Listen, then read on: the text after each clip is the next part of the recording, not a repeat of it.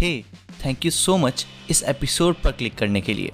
अगर आपको ये पॉडकास्ट और इसके एपिसोड्स पसंद आते हैं तो मेरे पास एक एक्सक्लूसिव एपिसोड है आपके लिए, जो है स्टोरी ऑफ़ यूनिवर्स के बारे में।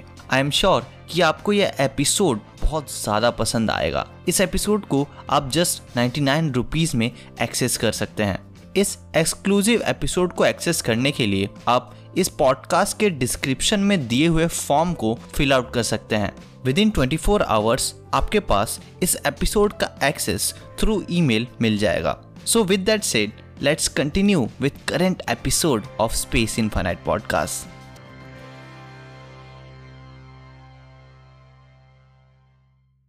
जब हम रात को आसमान को देखते हैं तो आसमान कंप्लीटली डार्क अपीयर होता है। यानी कि स्पेस डार्क है। लेकिन आखिर ऐसा क्यों है? क्या ऐसा हो सकता है कि स्पेस कंप्लीटली वाइट या फिर ब्राइट शेड का अपीयर हो? और अगर ऐसा नहीं हो सकता तो स्पेस आखिर मोस्टली डार्क क्यों अपीयर होता है?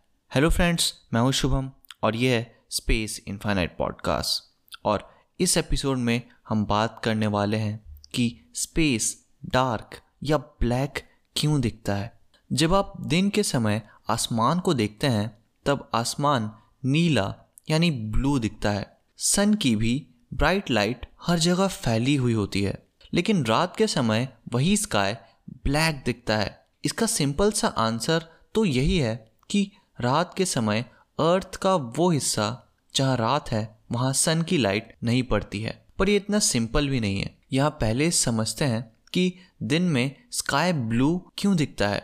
सन की लाइट एटमॉस्फेयर के मॉलिक्यूल्स से स्कैटर होती है और सभी डायरेक्शंस में फैल जाती है, जिससे हमें आसमान ब्लू दिखता है। लेकिन जैसा कि हम जानते हैं कि रात के समय सन की लाइट ना होने की वजह से ये स्कैटरिंग पॉसिबल नहीं हो पाती और तब हमें दिखता है स्पेस जो कि असल में मोस्टली ब्लैक है। इनफैक्ट अर्थ पर हमें दिन में ब्लू स्काई सिर्फ़ इसलिए दिखता है क्योंकि अर्थ के पास एटमॉस्फेयर है। ऐसे मून्स या प्लैनेट्स जिनके पास एटमॉस्फेयर नहीं है, वहाँ तो दिन में भी सन की लाइट के बाद भी चारों ओर डार्क स्काई होता है। हमारे मून पर भी यही होता है। लेकिन तब भी हम जानते हैं कि यूनिवर्स में अनगिनत स्टार्स हैं और इन हर स्टार्स में बहुत हाई इंटेंसिटी की लाइट प्रोड्यूस करने की कैपेसिटी है। पर तब भी यूनिवर्स में इतने स्टार्स होने के बाद भी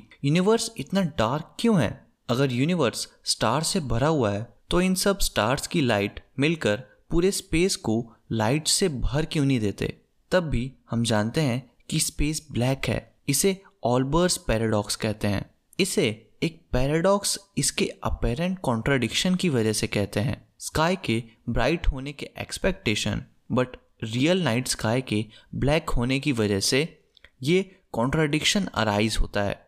इस पैराडॉक्स के कई एक्सप्लेनेशंस दिए जा चुके हैं। लेकिन इसका बेस्ट सॉल्यूशन कहता है कि यूनिवर्स इनफाइनाइटली ओल्ड नहीं है। ये करीब 13.8 बिलियन ईयर्स ओल्ड है। इनफैक्ट पहले ऐसा भी माना जाता था कि यूनिवर्स स्टैटिक है, लेकिन ऐसा भी नहीं है। असल में हम जानते हैं कि यूनिवर्स एक्सपैंड हो रहा है। और हर गैलेक्सीज एक दूसरे से दूर जा रही हैं।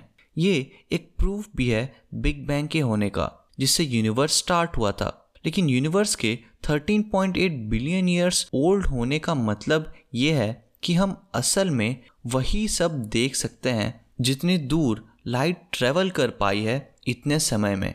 मतलब ऐसे स्टार्स और गैलेक्सीज जो बहुत ज़्यादा डिस्टेंस पर है हमसे, उनकी लाइट हम तक नहीं पहुँच पाई है। इसलिए ये स्पेस को ब्राइटन अप कर पाने में हेल्पफुल नहीं है। इसके अलावा एक और रीज़न माना जाता है नाइट स्काई या स्पेस के ब्लैक होने का। इलेक्ट्रोमैग्नेटिक स्पेक्ट्रम में विजिबल लाइट बस एक छोटा सा पार्ट है। इसके अलावा अलग अलग वेवलेंथ के वेव्स भी प्रेजेंट होते हैं और स्पेस में हर ऑब्जेक्ट एक दूसरे से दूर होता जा रहा है। यूनिवर्स के एक्सपेंशन की वजह से। और इस वजह से स्टार्स से निकलने वाली लाइट की वेवलेंथ इंक्रीज हो जाती है और रेड कलर की तरफ़ शिफ्ट होकर विजिबल लाइट स्पेक्ट्रम से बाहर इंफ्रारेड या लॉन्गर वेवलेंथ की तरफ़ शिफ्ट हो जाती है, जिसे हम डायरेक्टली नहीं देख सकते। इस फिनोमेना को रेड शिफ्ट कहते हैं और इसलिए इन स्टार्स की लाइट स्पेस को ब्राइटन अप करने में हेल्पफुल नहीं होगी। इन सब का रूट कॉज यही है कि स्पेस बहुत बड़ा है। यूनिवर्स हमारे इमेजिनेशन से भी बहुत बड़ा है और ऑब्जेक्ट्स एक दूसरे से बहुत ज़्यादा डिस्टेंसेस पर भी हैं। इसलिए भले ही कितने भी स्टार्स हो यूनिवर्स में यूनिवर्स मोस्टली एम और डार्क है। So friends that's it for this episode and I hope कि आपको यह एपिसोड पसंद आया होगा। अगर आप इस एपिसोड को स्पॉटिफाई पर सुन रहे थे तो make sure to share with your friends and if you are watching this on YouTube make sure to give it a thumbs up and subscribe to the channel if you are new to the channel और मुझे आप comment section में बताइए कि हम और किन topics पर वीडियोस या फिर ऐसे पॉडकास्ट या फिर इन टॉपिक्स को और कैसे इंटरेस्टिंग तरीके से डिस्कस कर सकते हैं. Thanks for watching and stay stay to Space Infinite.